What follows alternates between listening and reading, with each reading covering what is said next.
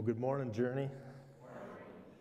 If you, have, if you have your Bibles with you this morning or your phone, open up to the book of Exodus. We're going to be uh, diving into a lot of scripture this morning. So follow along, I encourage you to do that. You know, the, the life experiences that we go through really shape us, don't they?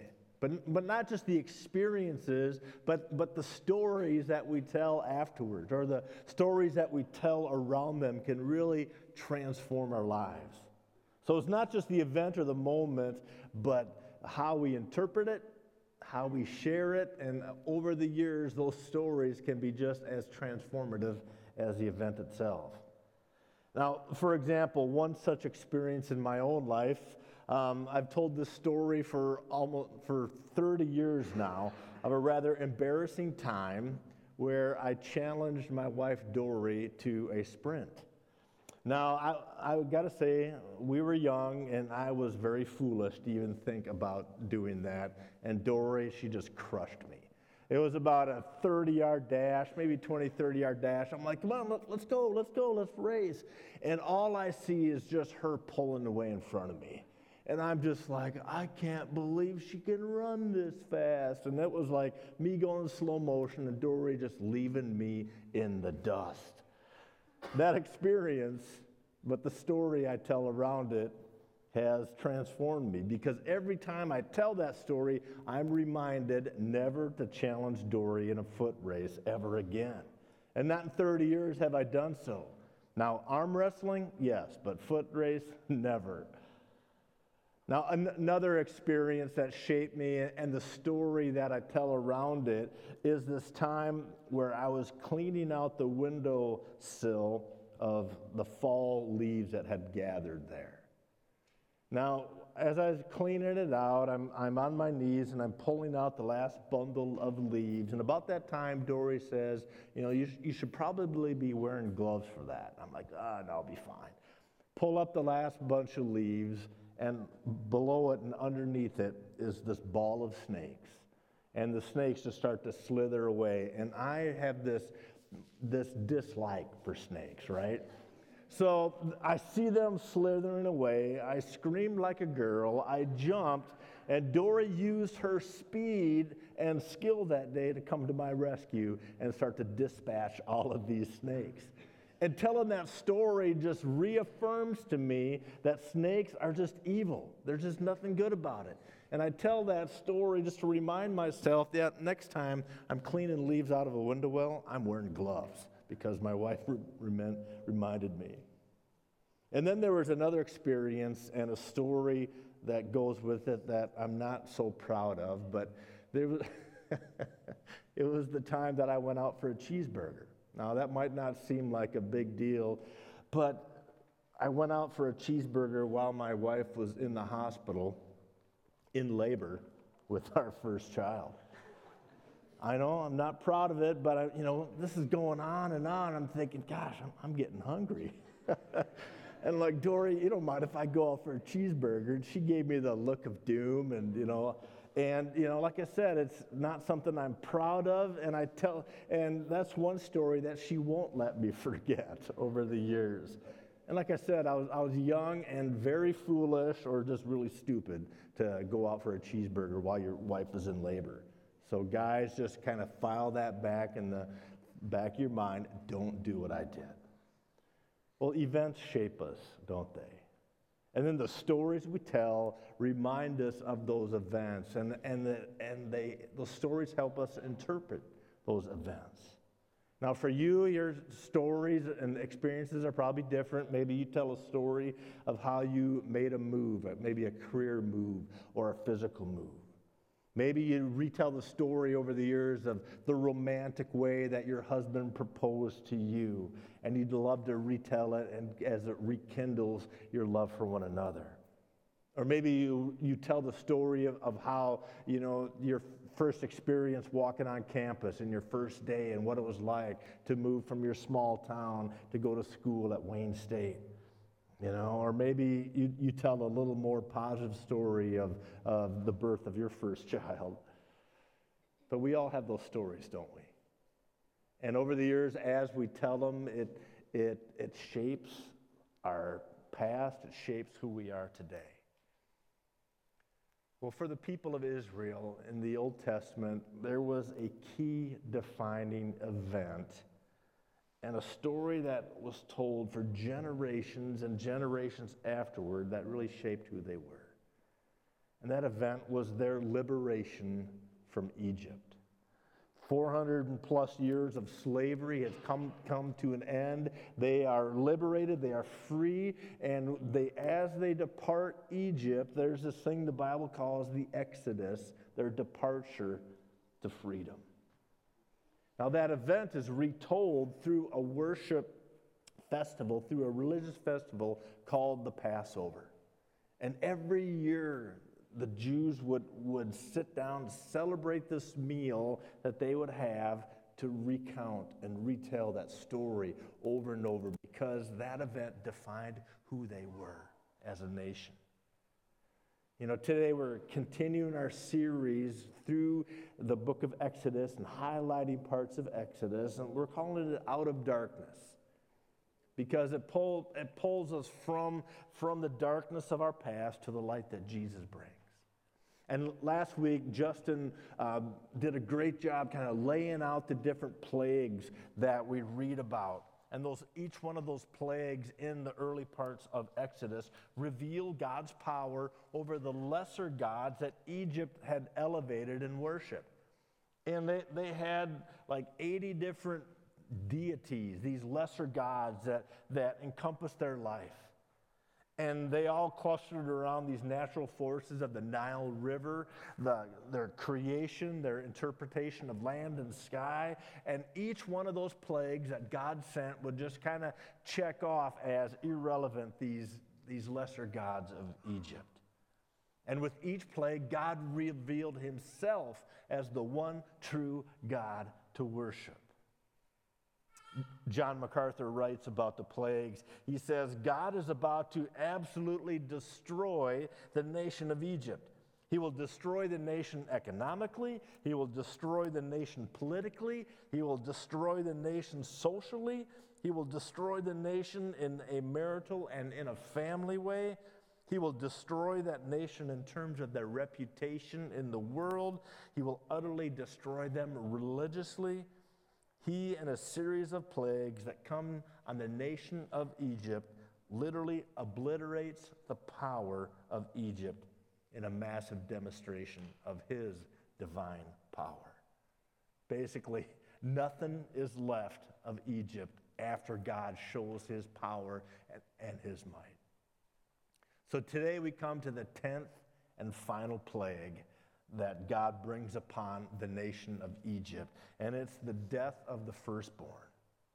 Now, all those other plagues really set the stage. As, as plagues one through nine develop, uh, Pharaoh's heart becomes harder and harder, and ultimately, God hardens his heart and just allows Pharaoh to carry out the plans that he desired from the very beginning. So it's hardened beyond repair. All the peace talks have broken down, and now the death of the firstborn is about to happen. So it, in chapter 11 of Exodus, it says this in verse 9 The Lord had said to Moses, Pharaoh will, will refuse to listen to you, so that my wonders may be multiplied in Egypt. And Moses and Aaron performed all these wonders before Pharaoh, but the Lord hardened Pharaoh's heart, and he would not let the Israelites go out of his country. So that's the stage that's been set. It's about to go down, but before the actual death of the firstborn comes, there's this religious interlude. There's this religious observant called the Passover. So plagues one through nine happen. There's the hardening of Pharaoh's heart. There's the prediction, the declaration that the final and tenth plague is coming. But before it happens, they pause for this worship event. And then death does come and enters the household and takes the life of the firstborn. And for Israel, then, that meant their departure, their exodus. They leave Egypt. And through it all, God wanted the people to know that He alone is God and there is no other. So here's how God puts it in Exodus chapter 6, verse 6. I will free you from being slaves to them. I will redeem you with an outstretched arm and with mighty acts of judgment. I will take you as my own people, and I will be your God. Then you will know that I am the Lord your God, who brought you out from under the yoke of the Egyptians. So, reading chapter 11 and 12 of Exodus, you know, we see God just demonstrate who He is in a powerful way that he is that he alone rules over creation he rules over life and death that he is sovereign he is a jealous god meaning that he does not share his glory or will share worship with any other created thing and that he will punish people according to their sins. But we also see that our god is a god of mercy as well. And the, this interlude that is called the Passover really helps frame and shape the Exodus itself. And, and you can't understand the Exodus without this, without this uh, worship event of the Passover. So, chapter 12 opens up with God really just uh, kind of reorienting their whole calendar system. Verse 1 of chapter 12 says, The Lord said to Moses and Aaron in Egypt, This month will be for you the first month the first month of your year. So he, he's taken the calendar months and he's shifting everything. It's like from here on out, your life is going to start new. Everything starts new with this event. And then he goes on to say that it's not just about a calendar shifting, about, about a date shift, but it also involves a lamb for your family. He says, Tell the whole community of Israel that on the 10th day of this month, on this first month now, each man is to take a lamb for his family, one for each household. Well, then each family keeps that lamb for days. And over time, you know, if you're going to care for a lamb, you, you, get to know it. You, you are caring for it. You're providing for it. And if you have kids in your household, they probably like hanging around a little lamb. Then in verse 6 of chapter 12, it says this Take care of them, the, the lamb, until the 14th day of the month, when all of the members of the community of Israel must slaughter them, slaughter the lamb at twilight, at the end of the day. Then they are to take some of the blood and put it on the sides and tops of the door frames of the houses where they eat the lambs. And then God declares what he's going to do a few verses later in verse 12 of Exodus 12. On that same night, I will pass through Egypt and strike down every firstborn of both animals and people, and I will, I will bring judgment on all the gods of Egypt. I am the Lord. The blood will be a sign for you on the houses where you are. And when I see the blood, I will pass over you. And that's where the name comes of the Passover. I will pass over you, and no destructive plague will touch you when I strike Egypt. And then God goes on to describe a little further into detail what you are to do with this blood. He says, Take a bunch of hyssop, which is a plant, dip it in the blood of the lamb in this basin, and put some of the blood on the top and both sides of the door frames. And then he says, None of you shall go out of your doors until morning, because when the Lord goes through the land to strike down the Egyptians, he will see this blood on the tops and sides of the door frames, and he will pass over that doorway. And he will not permit the destroyer to enter your houses and strike you down. Notice that this, this lamb, this sacrificial lamb, and the blood that it was shed keeps death away and makes freedom possible. It makes possible this exodus that's about to happen. And then God, God drives it home and just saying how important this night is in verse 14 of Exodus 12. This is a day you are to commemorate. For the generations to come, you shall celebrate it as a festival to the Lord, a lasting ordinance. So, why the blood? What, why slaughter a lamb and why put it on the door frames? You know, the point of that is, is that Israel deserved the judgment of death just like the Egyptians. Israelites had to put the blood on, on the doorpost precisely because they were as guilty as those Egyptians. And they needed a substitute to die in their place if they were to avoid the judgment of death. Now, if this were just a story of political liberation, of just physical liberation, then Israel would be the innocent victims. And they wouldn't need to fear judgment. But like us, they were sinners deserving judgment and death. So the blood on the doorframes, it, it was not because God couldn't tell who lived where and couldn't distinguish between the Israelites and the Egyptians. No, the blood was there because He can. He knows that there's sinners inside, and He knows what's inside our hearts as well. You know what? We still need the blood of Jesus on the door frames of our hearts, on the door frames of our lives. So, with all that taking place, with all that instruction about what to do with the lamb, about how to spread the blood on the door frames, on the top and the sides, then the tenth and final plague is carried out. In verse 29 of Exodus 12, it says, At midnight, the Lord struck down all the firstborn in Egypt from the firstborn of Pharaoh, who sat on the throne, to the firstborn of the prisoner who was in the dungeon, and the firstborn of the livestock as well. Pharaoh and all his officials and all the Egyptians got up during the night, and there was a loud wailing in Egypt, for there was not a house without someone dead. You know, you read Exodus chapter 12 and you read those verses, and there's just not, not a whole lot of feel good, warm, fuzzy stuff in there, is it? It's not like something you read to pump yourself up if, you, if you've had a bad day, you know. And I've, I wrestled with that text this week because there's just a lot of blood, there's a lot of death, you know. It would be a lot cleaner and easier just to skip over those chapters and get right to the part where, where they leave Egypt and the, the Red Sea parts and the Pharaoh's army is conquered. I mean, that's the cool stuff. And after all, we can, we can look at that and think, well, that just happened a long time ago. And it's kind of a sad tale about a lot of people being killed and the strange worship practice that involved killing a lamb and death and splattered blood. And it's not something that we go to to read when you're having a bad day. So, what does all that mean for us today as Jesus followers?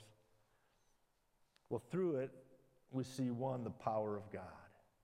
And that's probably the clear, easy takeaway from Exodus 11 and 12. That in his mighty judgment of Egypt, God signaled that he is the real king, that he is the real God on the throne, that Yahweh was to be feared, not Pharaoh. And the only true Lord is himself as the righteous judge, and he wanted to make that known beyond a shadow of a doubt. So we see the power of God. But in the Exodus, we also see the mercy of God. And that mercy is seen through the death of another. And here in Exodus 12, it's, it's the death of a lamb and the life that's received in the death of that lamb. And in that mercy that God gives, they find freedom the freedom that God brings. And, and God says, I'm going to lead you out of Egypt. I'm going to set you free so that you might worship me. And that mercy is given, but blood was required up until the time of Jesus, until another lamb was necessary. You see, the lamb changes everything, doesn't it? The lamb changed it for the nation of Israel. And the Passover is the sign of the greater act of redemption that was to come. And this is a defining moment for the nation of Israel, like I said at the beginning. But it becomes our defining moment as well, because it lays the foundation for the gospel and the mission of the Messiah and why the Messiah had to come in the first place. Because, you know, some thousand years later, with this unfinished business still at hand, God sends his Messiah to the earth. And the last Old Testament prophet is this guy named John the Baptist. And John the Baptist is doing his prophet thing, and one day he sees Jesus the Messiah coming towards him. And John proclaims in John chapter 1, verse 29, he says, Look, the Lamb of God who takes away the sin of the world. And when he proclaimed that, everybody there that day would have known exactly what John was referring to. They would have known that, hey, that this prophet is saying Jesus is the Passover lamb. And they would have thought back to their, to their Exodus days, to the history and to the stories that they tell around the Passover celebration. And you can't underestimate the power of John's statement when he says, Behold, the Lamb of God who takes away the sin of the world. Because the Lamb, that Lamb, Jesus, changes everything for us. Now, the Jewish people, they, they kept the Passover year after year after year after year until one night there came a very special and different Passover, like no other that had ever been seen. Because on that night, Jesus had gathered together with his disciples in an upper room. And they gathered together because Jesus wanted to celebrate the Passover with them. It was the night before that he would go to the cross and offer up his body as a sacrifice. And before they did that, he said, We're going to celebrate the Passover. It was that time of year where everybody was doing it. And it's that time of year where they got together as a nation to celebrate God's saving power, to remember, you know, what happened back in the Exodus. But in the middle of their Passover celebration with Jesus and his disciples, Jesus does an amazing thing. Because just as they, as they were ready to look backward to Egypt as this great evidence of God's saving power, Jesus transforms the Passover into something completely different and brand new. Listen to how it plays out. This is from Luke chapter 22. Luke 22, starting in verse 7. So then came the day of unleavened bread on which the Passover lamb had to be sacrificed. And Jesus sent Peter and John. He said, Go make preparations for us to eat the Passover. And then in verse 14, when the hour came, Jesus and his apostles reclined at the table, and he said to them, I have eagerly desired to eat this Passover with you before I suffer. For I tell you, I will not eat it again until it finds fulfillment in the kingdom of God. And then in verse 17, Jesus says, After taking the cup, he gave thanks, and he said, Take this and divide it among you. For I tell you, I will not drink it again from the fruit of the vine until the kingdom of God comes. There's this anticipation building. It's like, yes, it's pointing to a different kingdom. It's pointing to a different era, pointing to a different kind of reign that's about to come. And then in verse 19, it says, And he took the bread. Jesus took the bread, gave thanks, and broke it and gave it to them, saying, This is my body. Do this in remembrance of me. In the same way, after supper, he took the cup and saying, This cup is the new covenant in my blood, which is poured out for you. Now, did, did Jesus say, Do this Passover, do this in remembrance of Egypt? No, he said, Do it in remembrance of me. So J- Jesus literally transformed this Passover celebration into something new and something Christians then would refer to from then on out as the Lord's Supper.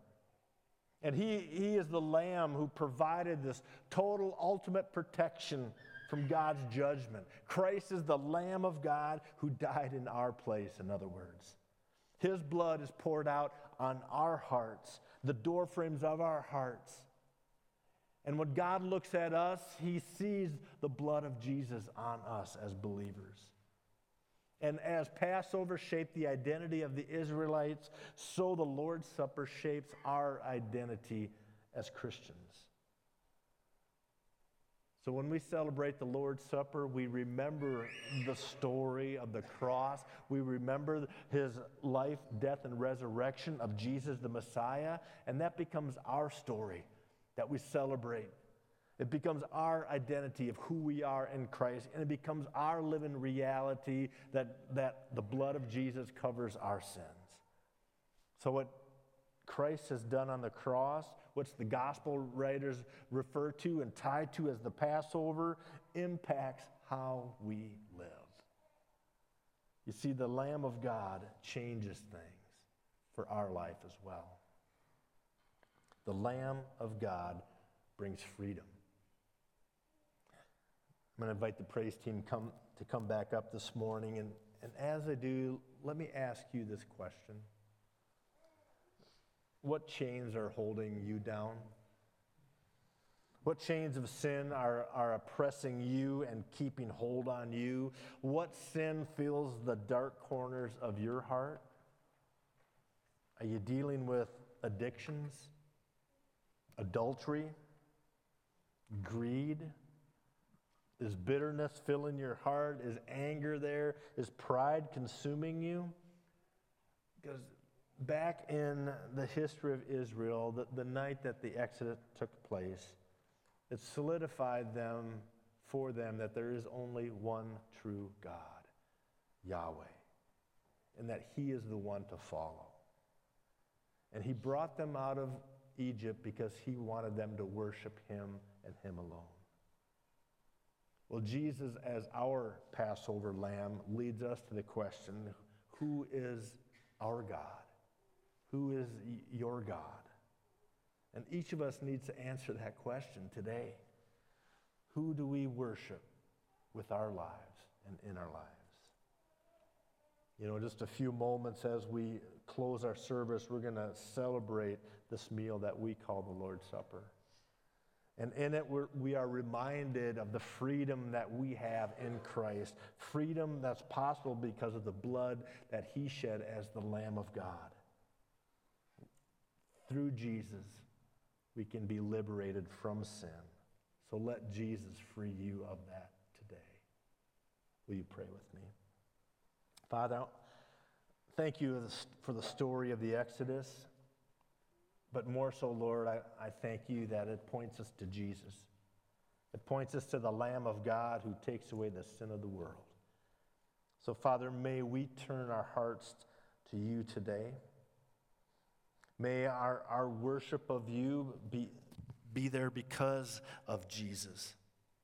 So, Lord, we thank you for the freedom that you bring, uh, freedom from sin. We thank you for the relationship that you make possible, the worship that we can give you because Jesus shed his blood in our place. So, Lord, we look to you today as we continue to worship. In your name we pray.